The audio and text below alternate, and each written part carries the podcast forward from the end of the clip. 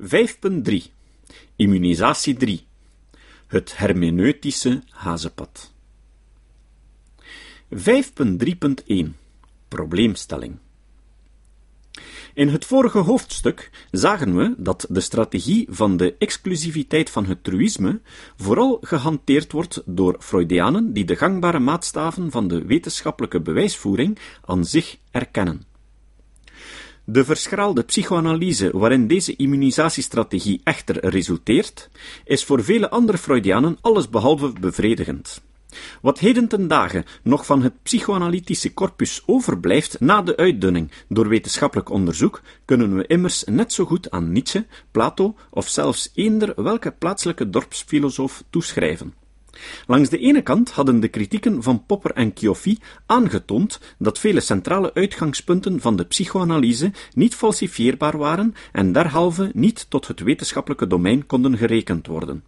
Aan de andere kant hadden critici als Grunbouw en Erwin, die zich de moeite getroosten om uit het theoretische kluwen van Freud tastbare hypothesen uit te zuiveren, geconcludeerd dat empirische evidentie voor de psychoanalyse nergens voorhanden was.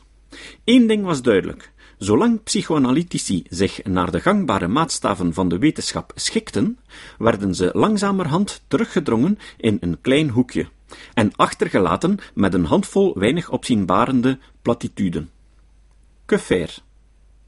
Zou het niet kunnen dat de zogenaamde wetenschappelijke standaarden van bewijsvoering eigenlijk helemaal niet van toepassing zijn op de psychoanalyse, omdat ze zich fundamenteel op een ander niveau bevinden, of omdat ze de essentie van de psychoanalyse niet raken?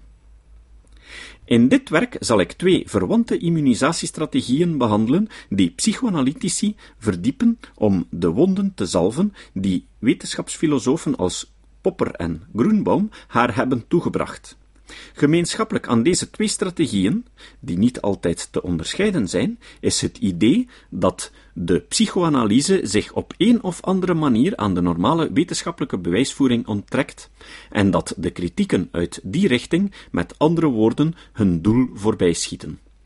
De eerste van die strategieën is het hermeneutische hazenpad dat eind de jaren zestig voor het eerst werd ingeslagen door de Franse filosoof Paul Ricoeur en de Duitse filosofen Jürgen Habermas en Karl Jaspers.